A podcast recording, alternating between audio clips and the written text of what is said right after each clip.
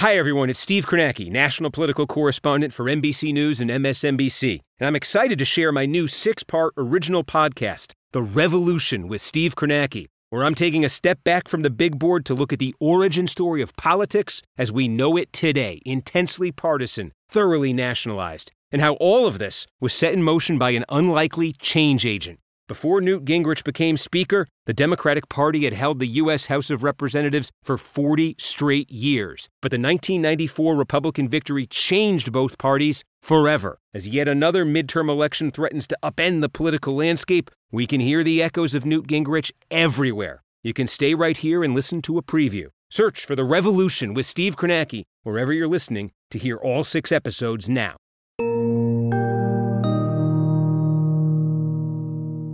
In 1994, the Democrats had controlled the House for 40 consecutive years, and it wasn't even close. Decade after decade, Republicans were buried in the minority, and almost no one, Democrat or Republican, thought they had any chance of breaking their way out. The permanent Democratic Congress. That's what it had come to be known as.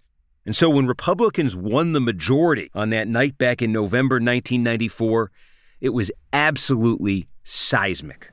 This was a political earthquake with the fault line running right through Capitol Hill. The world turned upside down. The president said it was a revolution, and it was, with the Democrats getting run out of town. And just like that, Bill Clinton seemed doomed to become a one term president.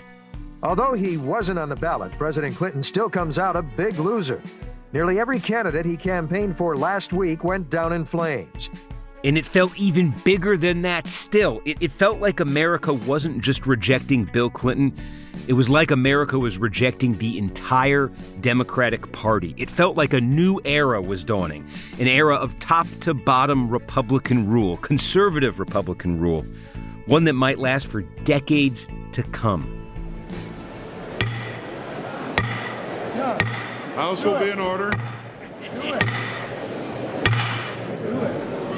Mr. Doorkeeper. Now it's a few months later, January of 1995. The House chamber is packed. The new session is about to begin. And then the soon to be Speaker of the House walks into the chamber, the guy who led the Republicans to this massive victory, Newt Gingrich. Mr. Clerk, the Speaker elect, Newt Gingrich, representative from Georgia and the Escort Committee. What my teenage self is witnessing, in fact, what I've been watching the entire previous year, is must see political television. This is one of the least likely coronations in political history. Maybe it is the least likely. Newt Gingrich taking over the Speaker's gavel. And that you will well and faithfully discharge the duties of the office on which you are about to enter.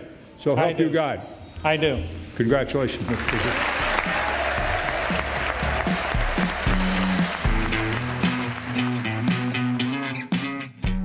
Over the next six episodes of this show, I'm going to tell you how Newt Gingrich got to this pinnacle. It's a story about how Democrats took their power for granted. And it's a story about strategy and ambition and sheer force of will.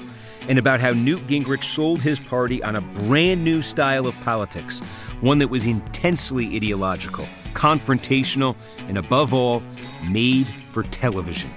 The strategy he developed fundamentally reshaped American politics how Newt Gingrich and the Republicans broke the permanent Democratic Congress and took the House in 1994 is not just some story of late 20th century history, because in many ways, the Republican Revolution of 1994 marked the beginning of an era of politics that we are still living through to this day. One where the partisan divide between Democrats and Republicans has never felt deeper. If our politics seem broken today, this podcast will help you understand why. From MSNBC, I'm Steve Kornacki, and this is The Revolution. Search for The Revolution with Steve Kornacki wherever you're listening right now to hear all six episodes.